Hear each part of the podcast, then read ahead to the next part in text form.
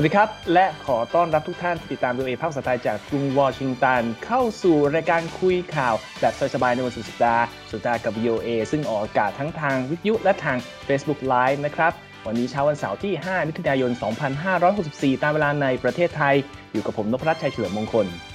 ผมรัตพลอ่อนสนิท ดิฉันวรังคณาชมชื่น และดิฉันนิติการกำลังวัน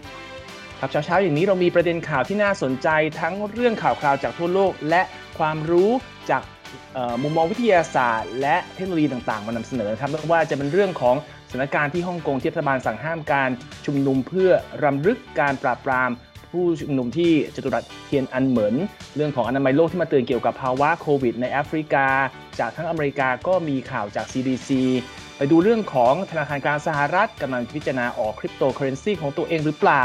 รวมทั้งเรื่องของ Facebook ที่ออกคำสั่งใหม่สำหรับอดีตประธานาธิบดีทรัมป์โดยเฉพาะเรื่องเทคโนโลยีมีเรื่องของการตัดสินใจซื้อเครื่องบินรุ่นใหม่ของ United Airlines เป็นอย่างไร เราจะมาติดตามกัน มีเรื่องของข่าวบันเทิง อย่างเช่นสวนสนุก section ใหม่ของดิสนีย์แลนด์เป็นอะไร เราจะมาเสนอและข่าวคราวสำหรับผู้ที่เป็นแฟนภาพยนตร์ของทอมครูซเกิดอะไรขึ้นในช่วงท้ายของรายการนะครับ แต่เรื่องแรกเราก็ต้องไปดูเรื่องของสถานการณ์ที่ฮ่องกงกันก่อน ที่ฮ่องกงทางการมีการห้ามจัดพิธีรำลึกเทียนอันเหมินติดต่อกันเป็นปีที่ 2 แล้วใช่ไหมครับคุณรัตพลครับคุณนพรัตเหตุการณ์เทียนอันเหมินนี่ก็คือเหตุการณ์สลายการชุมนุมของผู้เรียกร้องประชาธิปไตยนะครับ เมื่อปี 1989 หรือว่าเมื่อ 32 ปีก่อนนะเหตุการณ์ที่สำคัญก็คือเกิดขึ้นเมื่อวันที่ 4 มิถุนายนที่มีการปราบปรามสลายฝูงชนนะครับ และทุกปีนะฮะที่ฮ่องกงก็จะมีการชุมนุมนะฮะเพื่อรำลึกถึงเหตุการณ์ดังกล่าว แต่ว่าปีนี้เนี่ยเป็นปีที่ 2 ติดต่อกันแล้วนะครับ ที่ทางการฮ่องกงได้สั่งห้ามเหตุการณ์การจัดงานรำลึกเหตุการณ์จตุรัสเทียนอันเหมินนะครับเหตุการณ์นี้เนี่ยเกิดขึ้นโดยที่เมื่อ 32 ปีก่อนเนี่ยผู้ประท้วงเรียกร้องประชาธิปไตยก็ได้ชุมนุมกันที่กรุงปักกิ่งครับ แล้วก็ต่อต้านรัฐบาลจีน แถมยังเรียกร้องให้มีการปฏิรูปเศรษฐกิจนะแล้วก็ปฏิรูปการเมือง หลังจากนั้นหลายสัปดาห์ครับกองทัพของจีนก็ได้ใช้รถถังนะฮะเข้ายึดพื้นที่ประท้วง แล้วก็ยิงใส่ผู้ประท้วงมีคนเสียชีวิตมากมายนะครับ ไม่ทราบจำนวนว่าเท่าไหร่ เพราะว่าไม่ได้มีการจดบันทึกอย่างเป็นทางการ แต่ว่าภาพที่พวกเราคงจะจำกันได้นะก็คือว่า ภาพที่มีคนยืนอยู่หน้ารถถังที่เรียงแถวกันนะฮะก็เป็นภาพจำของจตุรัสเทนอันเหมือนเมื่อวันที่ 4 มิถุนายน 1989 นะครับ ตอนนี้ที่ฮ่องกงครับก็มีรายงานนะครับว่าเมื่อคืนวันศุกร์ครับ เจ้าหน้าที่ตำรวจประมาณ6เอ่อ6ถึง7,000 นายนะครับ ก็ได้ออกประจำการบริเวณพื้นที่แล้วก็เตรียมรับมือนะฮะกับ การที่มีคนมาชุมนุมประท้วงนะฮะโดยเจ้าหน้าที่ 3,000 นายประจำการอยู่ที่สวนสาธารณะวิกตอเรียพาร์คนะก็เป็นไฮไลท์หรือว่าเป็นแลนด์มาร์คสำคัญนะของฮ่องกงนะแล้วก็เป็นสถานที่ที่เขาจัดพิธีรำลึกมาโดยตลอดนะครับ ในปีนี้ทางการฮ่องกงก็ยังคงอ้างเหตุผลนะครับ เรื่องโคโรนาไวรัส แล้วก็ การจำกัดพื้นที่การชุมนุมไม่ให้เกิน 4 คนในที่สาธารณะนะครับ แล้วก็บอกว่าเออนี่แหละคือเหตุผลที่ทำไมถึงห้ามการชุมนุมในงานลำลึกเทียนอันเหมือนครับ คุณอภรัตครับ ขอบคุณครับก็ ถึงแม้จะมีการชุมนุมอย่างเป็นทางการ แต่ก็มีบางกระแสบอกว่าอาจจะมีการรำลึกกันอย่างเป็นการส่วนตัวของผู้คนในฮ่องกงนะครับ จากเรื่องสถานการณ์การเมืองในเอเชียเรามาดูเรื่องของโควิด ซึ่งยังต้องติดตามอย่างต่อเนื่อง ล่าสุดมีคำเตือนจากอนามัยโลกเกี่ยวกับภาวะการระบาดใหญ่ที่แอฟริกาใช่ไหมครับ คุณนิติการค่ะทางอนามัยโลกก็ย้ำยืนยันนะคะว่าภัยคุกคามจากโควิด -19 ที่บอกว่าโควิดเนี่ยระบาดระลอกที่ 3 ในแอฟริกาเนี่ย ถือว่าเป็นภัยของจริงและจะทวีความรุนแรงยิ่งขึ้นนะคะ อันนี้เป็นการเปิดเผยของผู้อำนวยการภูมิภาคแอฟริกาขององค์การอนามัยโลกเองด้วยนะคะ พร้อมกันนี้ก็ยังได้ออกมาเรียกร้องนะคะ ให้ประเทศที่ฉีดวัคซีนให้กับประชาชนได้เป็นจำนวนมากนะคะ ให้แจกจ่ายวัคซีนให้กับทวีปแอฟริกา เพื่อช่วยเหลือกลุ่มเสี่ยงในทวีปนี้เป็นสำคัญก่อนนะคะ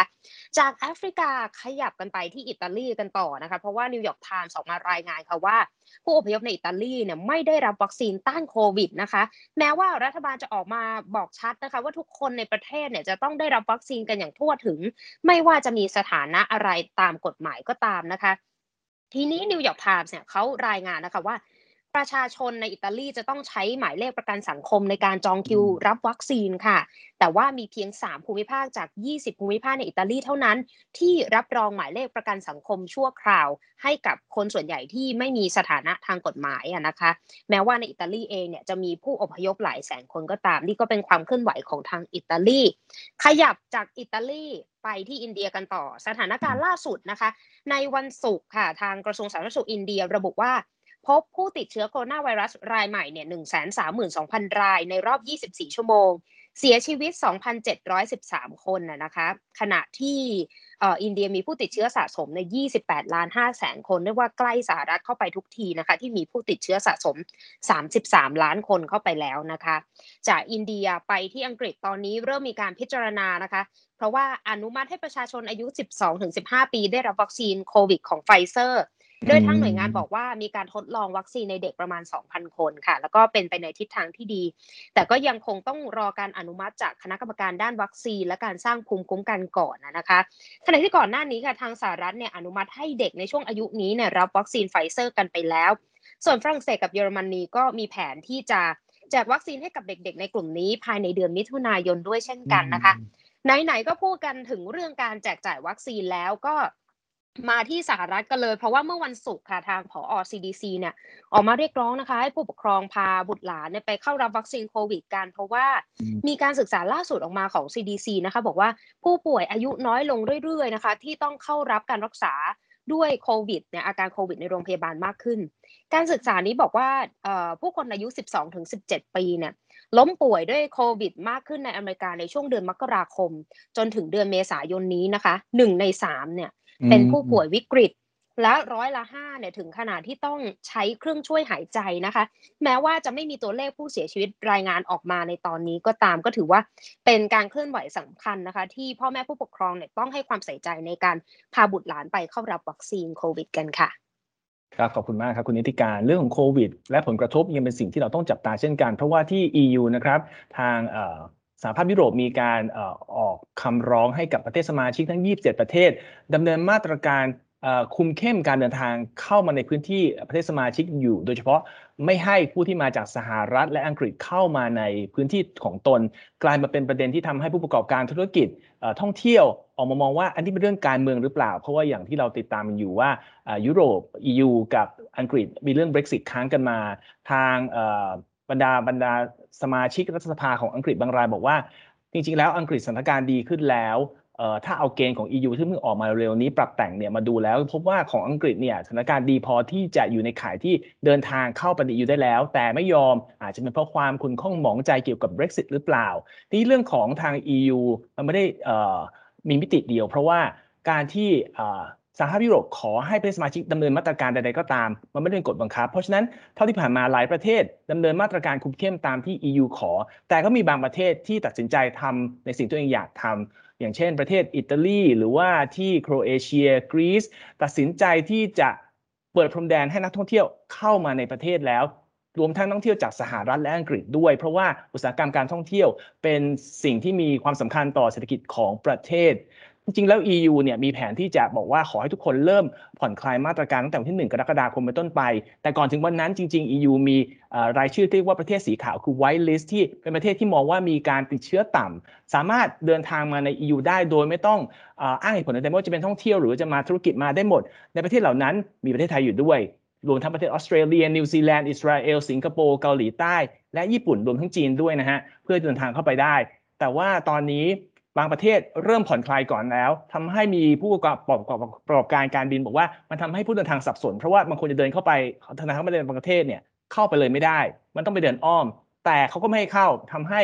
มีความสับสนในกลุ่มผู้เดินทางการกระตุ้นอุตสาหกรรมธุรกิจการท่องเที่ยวก็เป็นเรื่องที่ยากขึ้น ก็อยากจะให้ผู้ที่มีหน้าที่รับผิดชอบออกมาแก้ไขเรื่องนี้ ก็นำมาแจ้งให้ทราบกันนะครับ อย่างน้อยเราเพิ่งรู้ว่าคนไทยสามารถไปยุโรปได้ตอนนี้นะครับ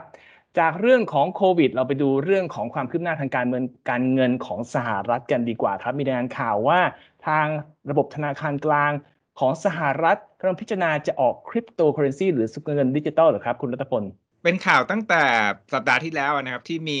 เจ้าหน้าที่ระดับสูงของระบบธนาคารกลางสหรัฐหรือว่าเฟดเนี่ย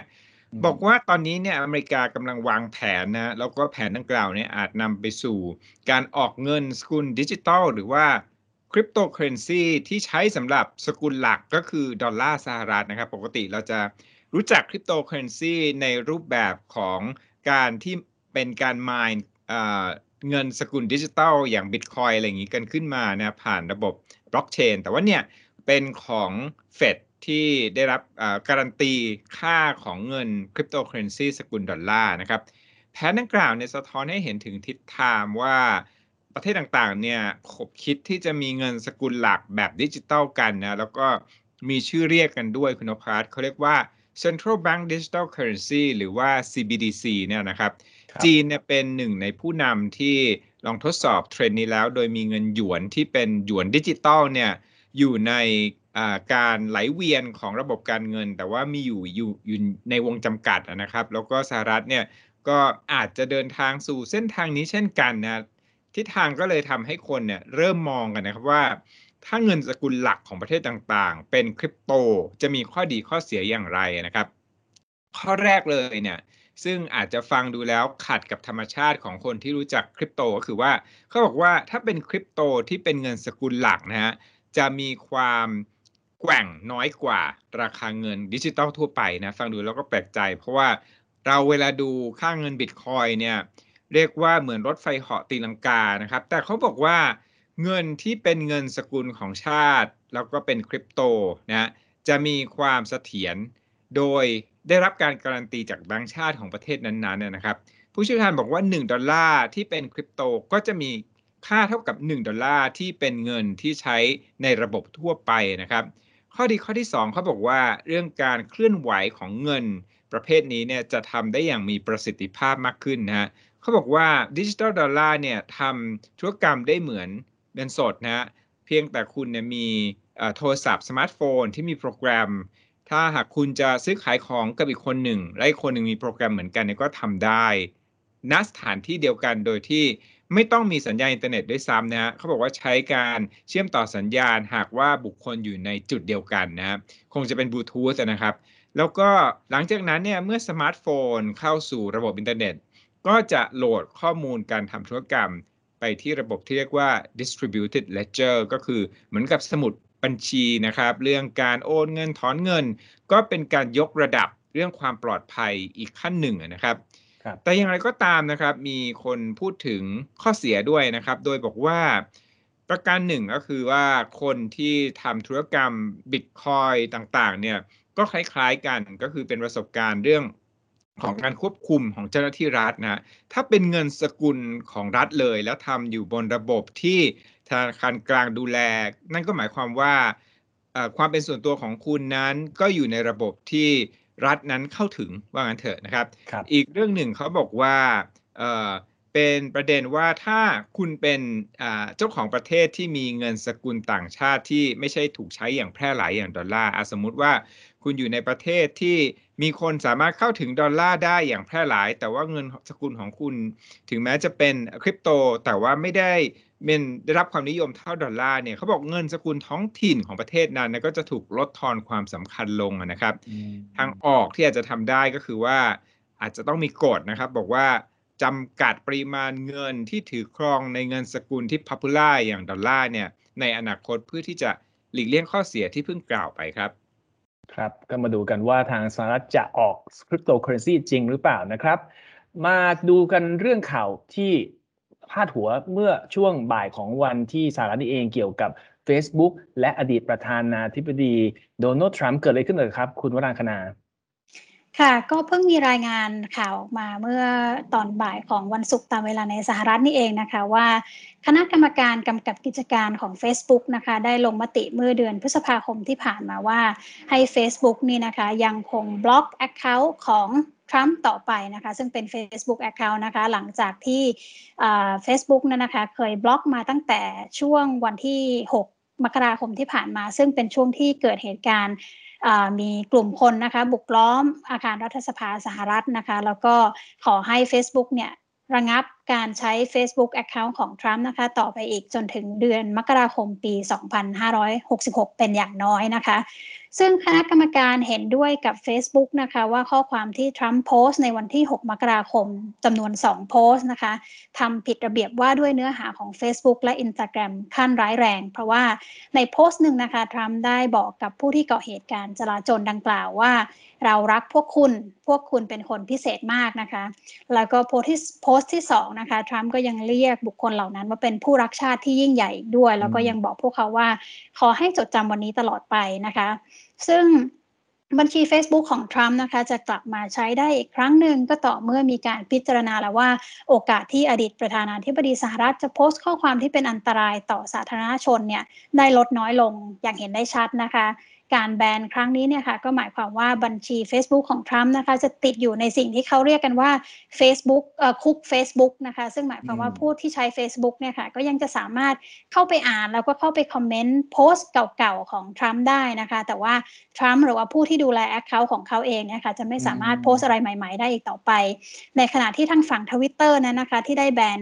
บัญชีของทรัมป์ไปเป็นการถาวรก่อนหน้านั้นแล้วเนี่ยได้ทำการลบโพสต์เก่าๆ ไปออกไปแล้วนะคะ ไม่สามารถกลับเข้าไปดูได้อีกแล้วนะคะ Facebook ก็ยังได้กล่าวต่อไปด้วยนะคะ ว่าจะใช้ มาตรการคว่ำบาตรชุดอื่นๆ ด้วย หากทรัมป์ยังคงฝ่าฝืนกฎระเบียบ แล้วก็อาจจะทำให้ทรัมป์ถูกแบนจาก Facebook เป็นการถาวรตลอดไปเลยก็ได้นะคะ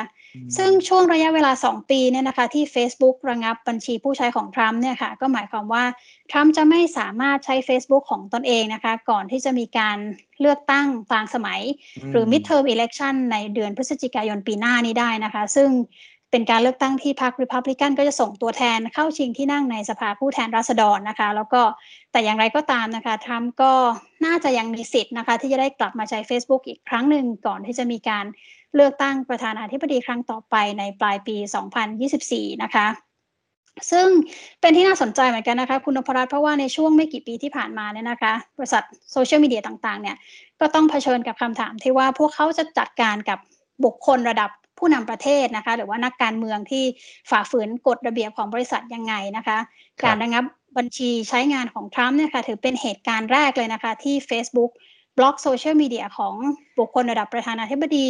ระดับนายกรัฐมนตรี หรือว่าประมุขของประเทศในขณะที่คนคนนั้นยังดำรงตำแหน่งอยู่นะคะ ที่ผ่านมา Facebook ก็มีนโยบายไม่แทรกแซงเกี่ยวกับโพสต์ที่เกี่ยวกับการเมืองนะคะ แต่ว่าก็มีแรงกดดันพอสมควรว่า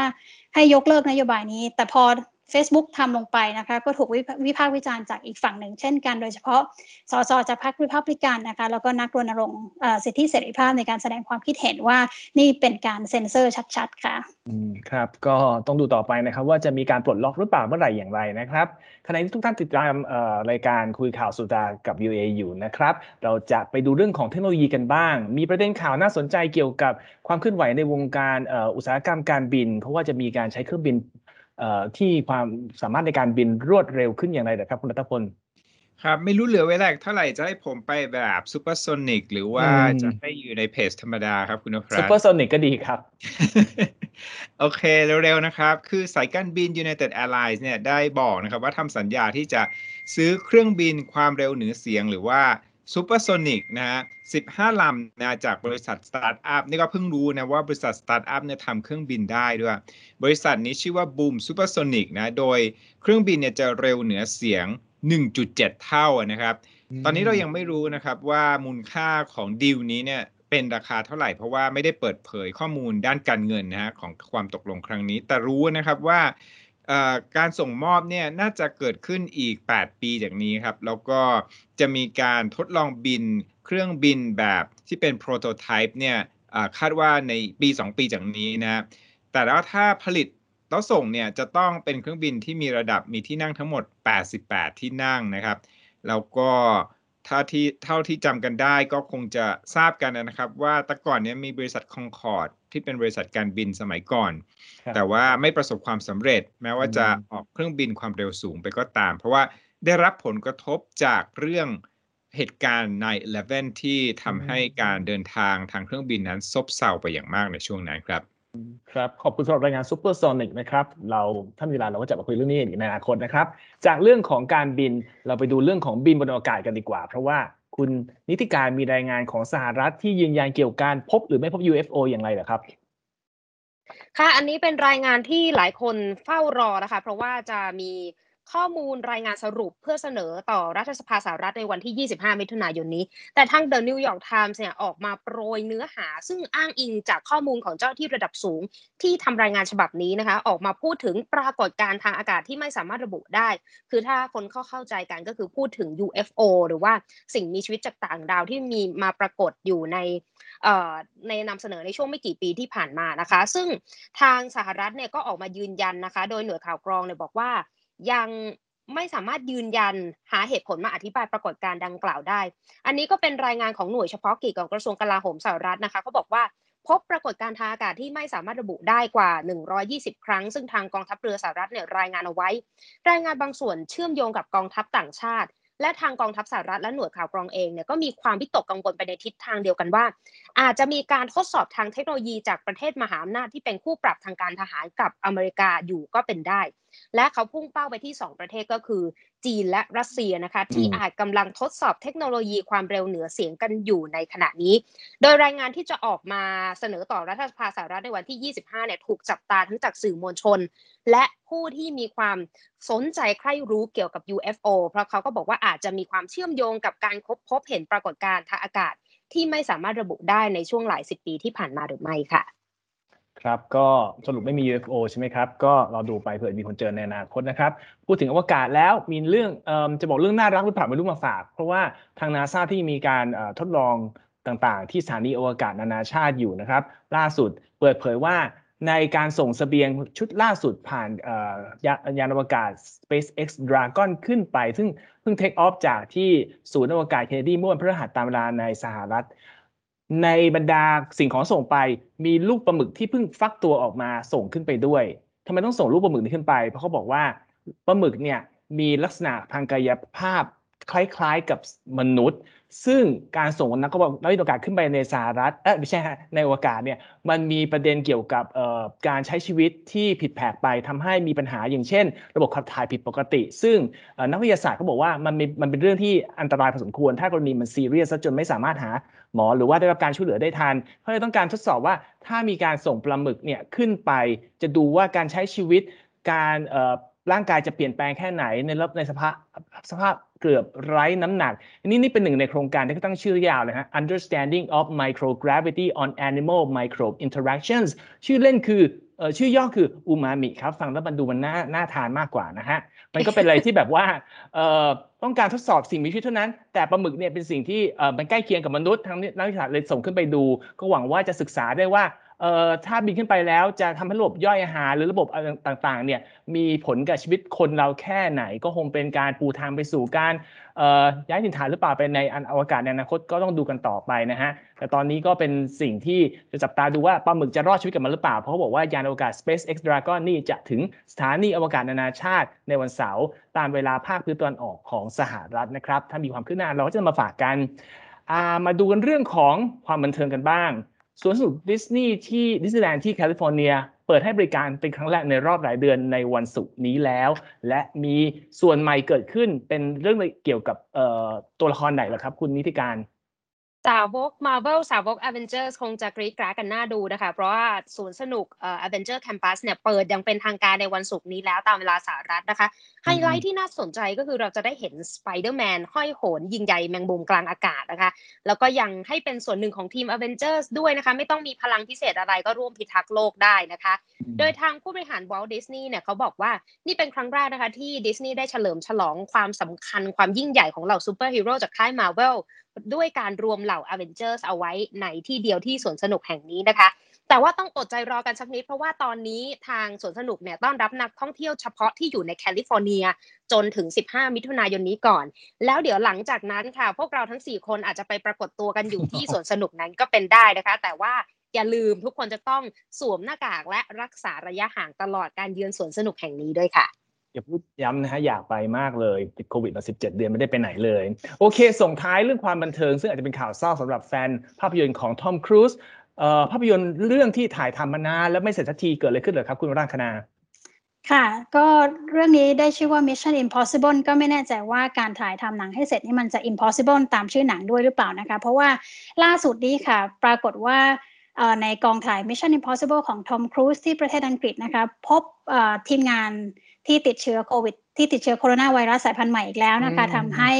บริษัท Paramount Pictures ซึ่งเป็นบริษัทภาพยนตร์ผลิตและจำหน่ายเนี่ยนะคะ ก็สั่งให้ระงับการถ่ายทำไปจนถึงวันที่ 14 มิถุนายนนี้นะคะ แล้วก็ทางบริษัทก็บอกว่าถ้ามีความคืบหน้าก็จะรายงานสถานการณ์ให้ทราบต่อไป ซึ่งภาพยนตร์เรื่องนี้นะคะ ก็อย่างที่รู้ทอมครูซทั้งแสดงเอง แล้วก็อำนวยการสร้างเองนะคะ ซึ่งเมื่อเดือนธันวาคมที่ผ่านมาก็มีดราม่าไปรอบหนึ่งนะคะ เพราะว่า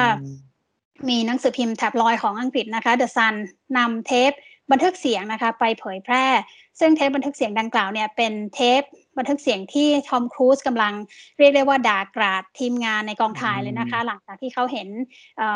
ทีมงานสองคนในกองถ่ายเนี่ยละเมิดกฎการรักษาระยะห่างทางสังคมนะคะ แล้วก็ยังขุยด้วยแล้วก็เตือนด้วยนะคะว่า ถ้าหากใครไม่รักษาระยะห่างระหว่างการ2เมตรเนี่ยก็จะถูกไล่ออกไปนะคะ ซึ่ง ภาพยนตร์เรื่อง Mission Impossible ภาคนี้เป็นภาค 7 แล้วนะคะ ก็ถูกระงับการถ่ายทำไปแล้วหลายเดือนเหมือนกันช่วงต้นปีที่ผ่านมา ก็เช่นเดียวกับภาพยนตร์หลายเรื่องในฮอลลีวูดนะคะ แล้วก็ภาพยนตร์นี้เรื่องนี้ก็ตอนนี้ก็ยังมีกำหนดการฉายในปีหน้า ซึ่งเราก็ยังมาติดตามดูนะคะ ว่าจะมีเหตุการณ์อะไรที่ทำให้การถ่ายทำชชะงักงานอีกหรือเปล่าค่ะครับจะ possible หรือ impossible เราก็จะไปติดตามกันนะครับ วันนี้หมดเวลาของเรา 4 คนแล้ว พบกันใหม่ในสัปดาห์หน้าสำหรับคุยข่าวสุดสัปดาห์กับ VOA นะครับ สวัสดีครับ สวัสดีค่ะ สวัสดีค่ะ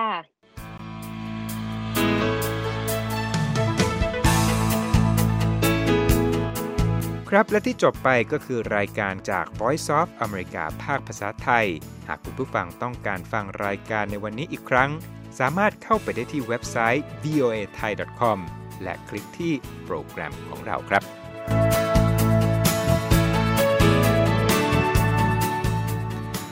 และถ้ามีเวลาว่างเสาร์อาทิตย์ อย่าลืมแวะมาฟังสุดสัปดาห์กับ VOA เช้าวันเสาร์ซึ่งเราจะมีคุยกันบันเทิงสำหรับหนังใหม่ประจำสัปดาห์ กับภาษาอังกฤษสำนวนอเมริกันทุกเช้าวันอาทิตย์ ตามเวลาในประเทศไทย ติดตามฟังย้อนหลังได้จากเว็บไซต์ของเราเช่นกันครับ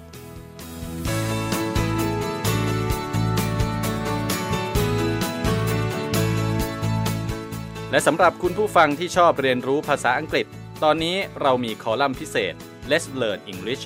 ซึ่งเปิดโอกาสการเรียนรู้และฝึกทักษะภาษาอังกฤษ ในรูปแบบที่ถูกออกแบบโดยผู้เชี่ยวชาญตามมาตรฐานการศึกษาของอเมริกา เพื่อให้เนื้อหาเหมาะสมสำหรับผู้เริ่มเรียนภาษาอังกฤษ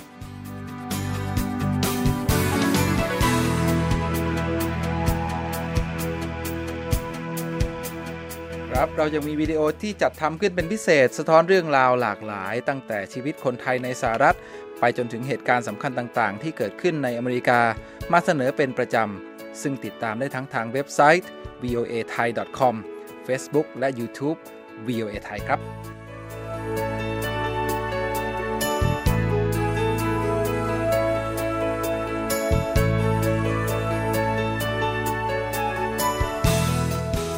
ไม่ใช่แค่นั้นนะคะ เรายังมี Facebook Live ให้ชมการออกอากาศสดจากกรุงวอชิงตัน และยังมี Instagram สะท้อนมุมมองสังคมและวัฒนธรรมอเมริกัน บอกเล่าเรื่องราวที่น่าสนใจผ่านภาพถ่ายจากทั่วทุกมุมโลก ให้แฟนรายการได้ follow กันด้วยค่ะ